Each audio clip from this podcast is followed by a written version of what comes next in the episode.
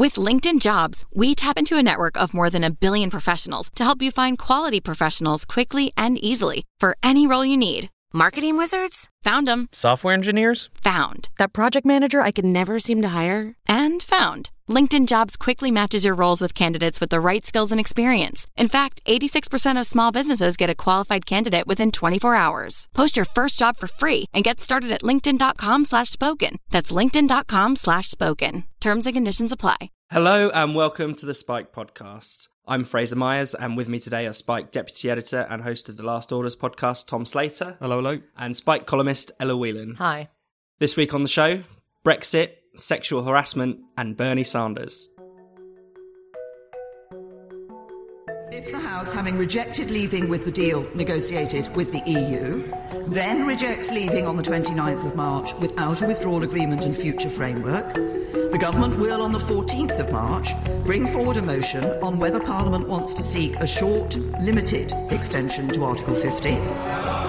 Labour will support or put forward an amendment in favour of a public vote.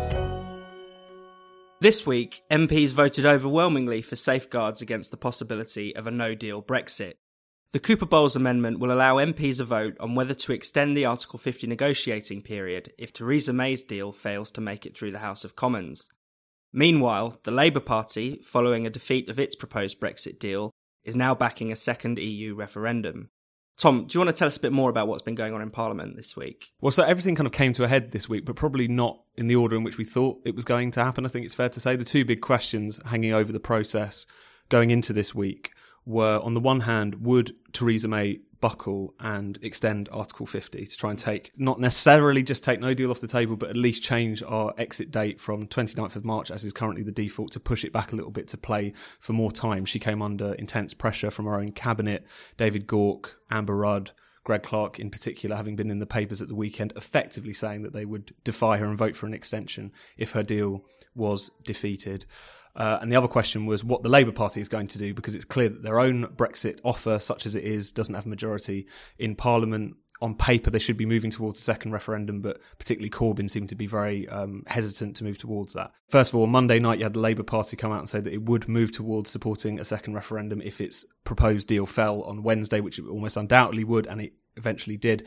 And then the following day, you had Theresa May announce that if her deal failed to pass, then she would allow Parliament to vote on whether or not it wanted to pursue no deal, and if it didn't, then to vote for some form of extension, basically kind of kicking the legs out from under the Cooper Letwin amendment and effectively creating some sort of guarantee on its own terms. Cooper Letwin basically got refashioned and passed, but as a kind of reaffirmation of what Theresa May had said, and then Labour's motion on its own deal failed, and therefore it is now, at least in theory, committed to a second referendum on Brexit. So things have really come to a head here. There's still a lot of discussion about what all of this means. Some people on both the Remain and the Brexiteer side suggest that some sort of short extension on Article 50 might not take no deal off the table entirely, especially if it only goes up to just before the European Parliament comes back. That would effectively just move the cliff edge. There's some debate about that. There's some debate about whether or not Labour's policy on the second referendum really means anything, given the fact that there isn't a majority, it seems, at the moment in Parliament for a second referendum, that even die-hard Remainers, many of them, are sufficiently spooked. But no matter what, outside of those slightly more technical and tactical discussions, it's very clear which way the wind is blowing, and it does seem like at the moment the people who do have the upper hand are the EU, who either want a far softer deal than we currently have or for us to just stay back in, and most of Parliament, who frankly want basically the same thing, and I think it would be naive to suggest that anything else is likely to come of this week's events. I mean, one big disappointment has been the sort of slow collapse and folding of the European Research Group, the ERG, the supposedly hardline Brexiteer Tories, because they seem to now be sort of slowly coalescing around May's deal, which, as we know, is just a sort of Brexit in name only. I mean, you have Boris Johnson, who, because of his leadership ambitions being his main focus, doesn't want to be the person that, splits the Tory party by openly pursuing a no-deal option at this point. And even Jacob Rees-Mogg has announced, that he would accept a legally binding appendix to the backstop as a possible solution. So, in other words, even the supposed hardliners are willing to be won over to abandoning Brexit by either EU legalese or just party expediency. So, yeah, not looking good for Brexit. No, certainly not. I mean, Jacob Rees-Mogg even said, I don't care what kind of wording it is, I don't care what form it comes in, just as long as you have some assurance that the backstop isn't going to stop us from unilaterally leaving, then, and you know, that's like it's a real cop out, because it's like saying that everything is fine with Theresa May's approach and her promise of Brexit and her deal, other than, you know, just a few tweaking words which can really come in any form. I mean, that it's not just a case of even just the backstop. There's a huge amount wrong with her deal. I mean, it's fascinating that there's no majority in Parliament for anything other than stopping Brexit, other than stopping a no deal. Well, there's a widespread understanding that people don't want this to continue, whether it be, you know, scare reports about businesses saying they're in limbo, whether it be just voters, you know, expressing distress, saying, why can't they just get on with this?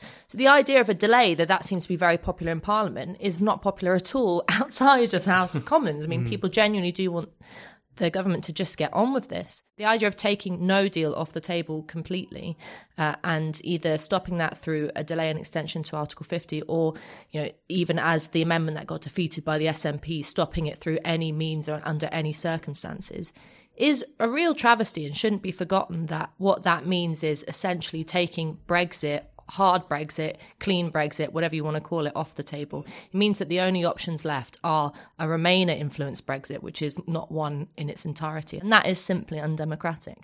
Well, I think the other thing is that we shouldn't get too caught up as well in the technicalities and the arguments that are being made to not recognise the broader dynamics that are going on, and what this spells actually for the political parties and how its kind of true essence has been revealed throughout this process. So the Labour U-turn on the second referendum this week, I think, is very, very significant in that regard, because this has been what all of the commentariat have been pushing for, because this is what the People's Vote crew have been pinning all their hopes on.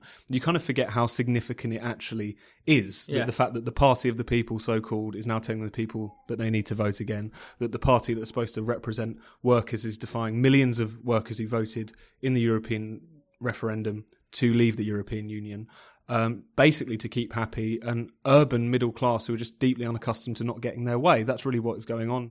I think there's an open question about whether or not Labour's Brexit stance will hurt it electorally. It's not good to make predictions these days, but Richard Johnson, University of Lancaster, has crunched the numbers on this, and he points out 61% of Labour constituencies voted Leave, as they currently are. Out of the seats they need to take off the Tories, 78% of them voted Leave. And out of the seats of theirs which are most vulnerable, 72% of them voted Leave. So these are not encouraging numbers. But even if it does manage to carry on in some form, even if it does manage to just capture and become on some level the party of Remain, the whole point of Labour, which is to, you know, put more power in ordinary people's hands, has been entirely inverted by this process. It's been revealed how little claim it has to do that. And whilst for a very long time we've said on Spiked that Labour and the Tories were kind of zombie parties who for a long time had failed to actually be what they were set up to be, they're just kind of stumbling on without actually much mission, that's never been more clear this week, particularly in the case of Labour, I don't think. What's most incredible as well, I mean, we've talked about the split a lot more last week, you know, the MPs defecting to this independent group, is that Labour has actually split up into two parties that are opposed to Brexit. You know, you'd want at least one rump of them to defend something of the democratic vote that we had in 2016. And Corbyn's Corbyn, the principled politician, the man that's meant to stick to his guns. We've said time and again that on the issue of the EU, he's proven not to be principled.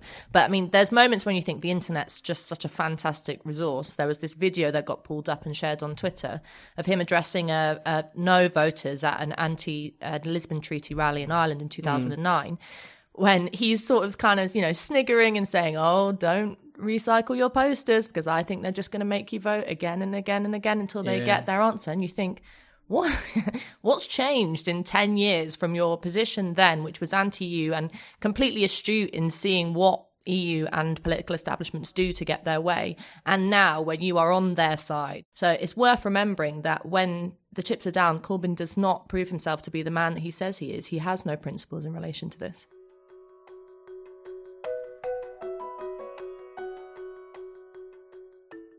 I'd just like to take a really quick moment to say a massive thank you to everyone who's been donating to Spiked. I know many of you who listen to this podcast have donated to us in the past or make monthly donations, and it's thanks to your contributions and generosity that we can keep going and growing. Spiked has some very exciting plans for the year ahead with our podcasts, and we need the help of listeners and readers like you to make them happen. So, if you haven't before, please do consider making a donation, or even better, setting up a monthly donation. It's really easy to do. Just go to spiked-online.com and click the red donate button in the top right corner. Thank you. Now, back to the show. A new report claims that more than half of UK university students are being exposed to unwanted sexual behaviours. Student unions have long claimed that there is a so-called rape culture on British campuses. But Ella, what's the truth behind this latest survey? Well, as always with these kind of surveys, it isn't necessarily what it seems. I think if you genuinely believed that half of students at UK universities were suffering from some kind of, terrible sexual assault or harassment, you would expect there to be marches in the street because that's a very big number.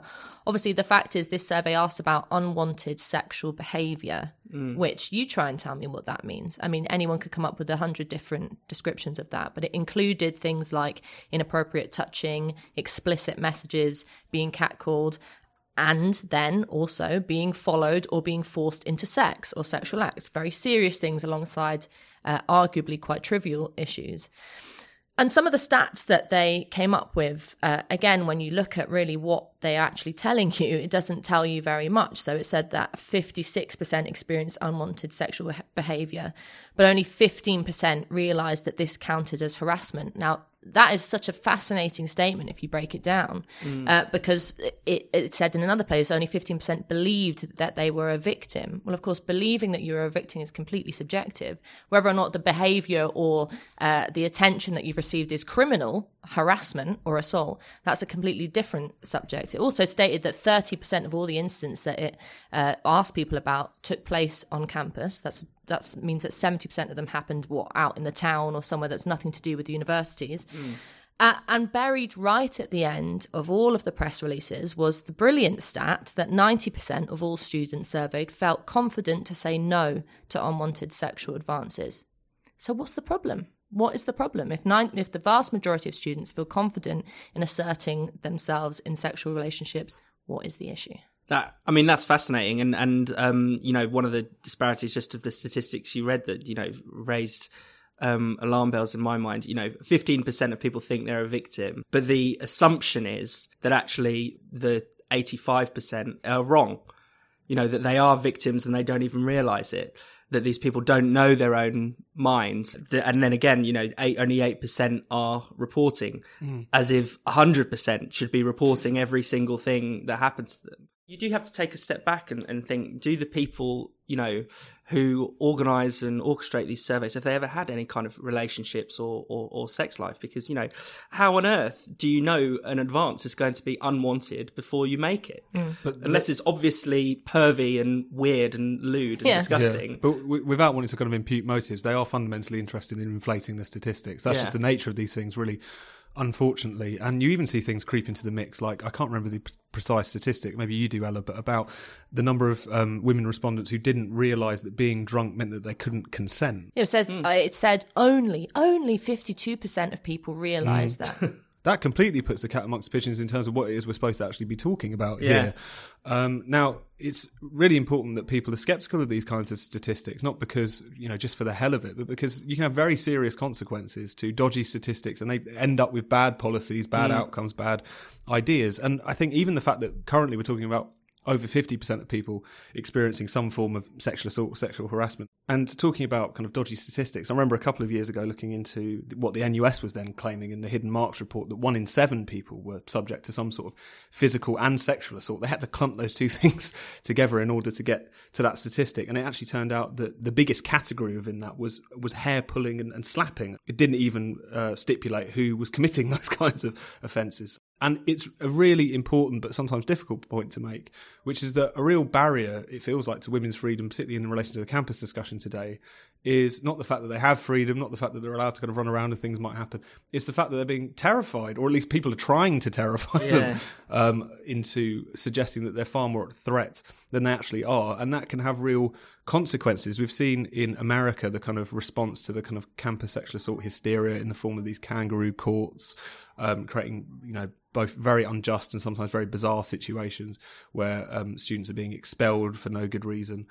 We've seen that beginning to be exported over here recently, particularly University of Cambridge have been agitating for the burden of proof in campus sexual assault proceedings to be lowered to the balance of probabilities. It's currently beyond reasonable doubt, even conceding the idea that it's the role of a you know, a campus board appointed of a couple of lecturers and administrators to actually rule on a crime as serious as sexual assault. So these statistics really do need to be called more into question, because there's obviously things wrong with them. And if you just take them wholesale, you're going to end up going down some really dark paths, frankly. It's that kind of disparity between the seriousness of the allegation and the proposed response that always makes me question, are we really talking about rape? Are we really talking about sexual assault? Because, as you say, you know, if we were talking about serious crimes, is expulsion an appropriate punishment? I don't think it is. You know, just keep them off campus. Is that really all you're going to do if someone was sexually assaulted? No. So clearly, we know we're talking about something else, something a bit less serious, maybe. But on a broader political point for what this means for women, I think this is why I'm so dedicated to trashing these kind of stats, not because, as often gets levelled at you, that you're sort of unsympathetic towards people's experiences of, you know, sexual harassment, sexual assault, or even when men piss women off. Like, I'm not saying that we should have to put up with that, but this kind of fearmongering completely strips women of their agency. I mean, it's worth going back to that stat about alcohol. Because essentially I rang up a barrister friend of mine and said, is there anything in the law that says that if you are drunk that you cannot consent? He said, no, there's no hard rule on it. Obviously, juries can decide that if someone is incapacitated and paralytic, then it's quite clear that you're raping them if you're having sex with them and they can't say yes or they can't participate.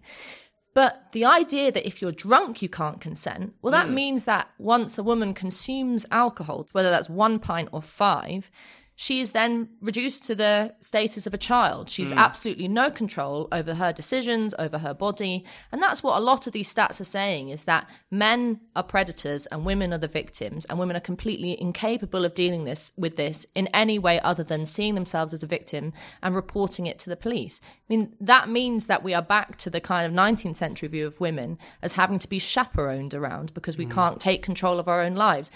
I don't think people realise how extremely reactionary that is. And on the basis of sexual freedom, it was the Brook charity who did this survey. Helen Brook was someone who set up the charity back in the 60s in order to teach unmarried women about you know, pregnancy, about contraception, about how they could manage their sexual lives in a more free way. I think it's really telling that now, fast forward to 2019, it's using these kind of stats to terrify women about their sexual freedom.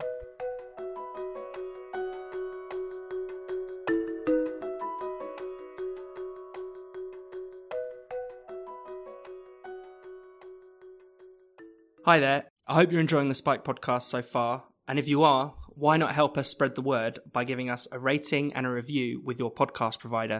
It won't take long, but it will make a huge difference for us, so we'd be massively grateful if you could take a tiny bit of your time to give us a rating and a review.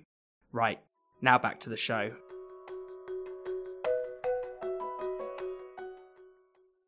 Bernie Sanders has thrown his hat in the ring for the 2020 presidential race. His presidential bid has already raised $10 million, outraising a crowded field of Democratic rivals. A lifelong outsider is now the frontrunner. Tom, what are your thoughts?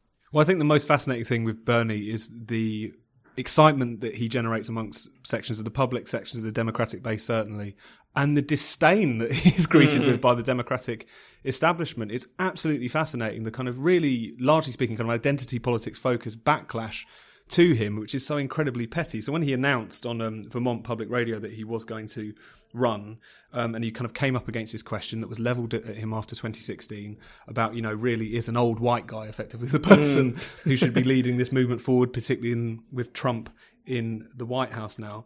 He effectively repeated the Martin Luther King point. We've got to get beyond talking about people in terms of, you know, their immutable characteristics. This is about the ideas and what they stand for. And once again, he was pilloried for saying this. Rich Lowry wrote a good piece about this. He was talking, and he quoted some people. Stephen Colbert snarking, "Yes, like Dr. King, I have a dream where this diverse nation can come together and be led by an old white guy." Various people saying that it was effectively just bad taste in the current climate to suggest that we should be trying to move beyond race. And this is something that has really been interesting in the battle between the kind of slightly more populist, supposedly democratic socialists, although we might want to debate that nature of the kind of Sanders camp, and the democratic establishment, which whilst being thoroughly elite, whilst being full of funding from some of the richest sections of America, has always used identity politics as a way to kind of try and beat down the left of the party, or at least has certainly been doing that in the last couple of years. The sad thing is that it seems like Bernie has been capitulating to it a little bit. He put out,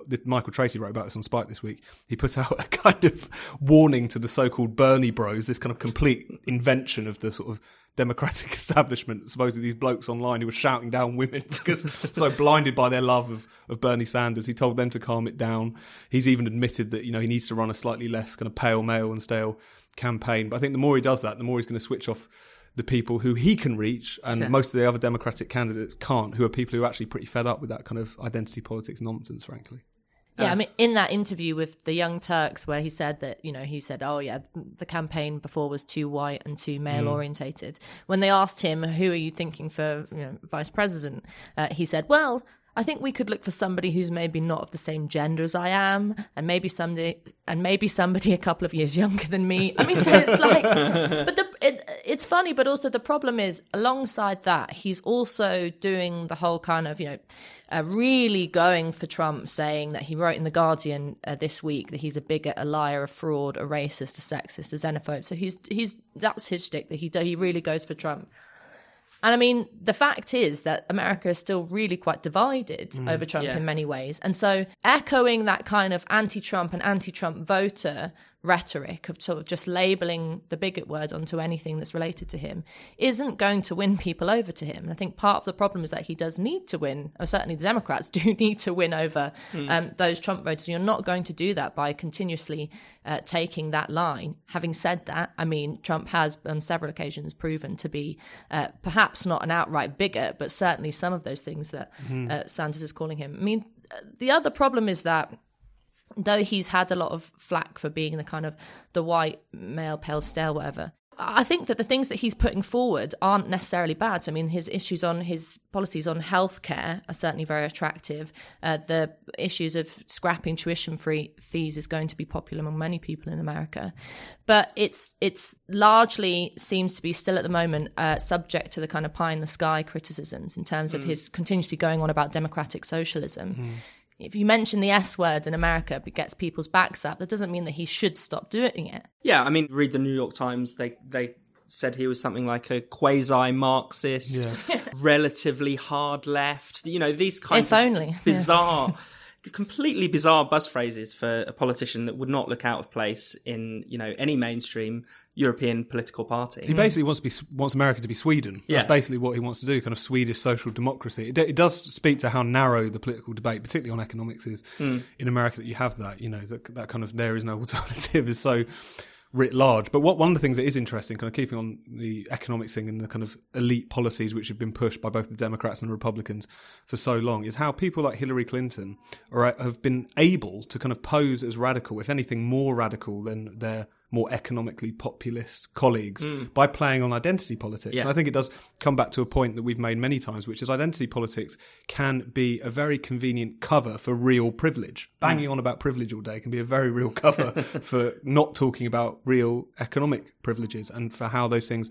might be redressed. None of this is to say that Bernie Sanders is necessarily, you know, this revolutionary who's going to make everything wonderful in America. But nevertheless, I think the nature of the response to him tells you everything you need to know, not just about the narrowness of the debate, not just about how identity politics is frankly just an elite weapon at this point, but basically just how resistant a lot of the political establishment is to change, even to something as inoffensive as kind of Swedish social democracy. Things have really, really ramped up in the sort of identity politics stakes. And one example just shows how crazy things have become is the Kamala Harris, who's a black woman, has now been questioned about her choice of husband, who is white. The insinuation being that she is not potentially black enough to be black. I mean, it's not only that identity politics is a cover for, you know, elite policies and as you're saying, but it can actually lead to down some very dark roads, you know, to a re-racializing of politics. It's kind of a pork barrel politics of the 21st century in a way. And that's, I think, something that needs to be confronted head on. Bernie is doing a good job of occasionally confronting these things, but he also looks as if he's conceding a bit to it too. Well, I think he also does recognise on some level at least his most diehard supporters do come from the identity politics set. I remember when me and Ella were in the US during the primaries way back in 2016, and going to a Trump rally outside was an anti-Trump protest, but it was basically a pro-Bernie protest. You could barely... the chants waxed and waned from one to the other. And there was a lot of blue hair there, just to be real. And I think he does recognise that whilst he can... he can appeal, I think, and I think this has been well established, to the kind of Obama-Trump voters, those people in blue states who, despite voting Democratic their entire lives, suddenly saw something in Trump and his populist economic message. But at the same time, he does owe a lot of his dynamism to the identity politics set, and that is going to be a tension that I'm not sure if he can fully resolve, frankly. And to the, you know, the Democratic Socialists of America, that kind of grouping who we've discussed are, you know, actually... quite affluent, university educated, not really representative of the workers that they claim to represent. Remember one of the other frontrunners, Elizabeth Warren, back in January, talking about how terrible it was that her likability ratings were down, and people even suggesting that it was sexist because she was seen as cold and aloof in the same way that Clinton was. And so there's this tension where they're always playing kind of two games, which is one, say the right thing to the right kind of voters. Back in 2016, when me and Tom were there, we also went to a Hillary Clinton rally, which was in the heart... dampest thing I've ever seen. It was the dampest thing, and it was the most awkward thing because it was so obvious that she was trying to kiss ass to black voters in this really crude and insulting kind of a way. That hasn't necessarily gone away. I think Sanders is doing a lot of that, you know, in all his speeches. One that he gave, the CNN town hall one earlier this week, he starts off by saying we have to tackle the racism, sexism, homophobia, blah, blah, blah, the list goes on in this country. One of the things he had going for him was that he was sort of seen as the old socialist granddad who, you know, wasn't too concerned about all of this, but just wanted to get democratic socialism in place in America. If he sticks to that, as Michael Tracy says in Spiked, potentially he might succeed, and I wouldn't mind seeing him succeed. But if he continues going down this identity politics road, he's just going to trip himself up because he isn't an identity politics kind of guy. Yeah.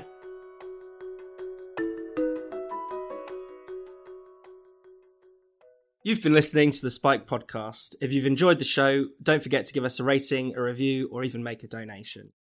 We'll be back next week, but for more Spiked content every day, visit spiked-online.com.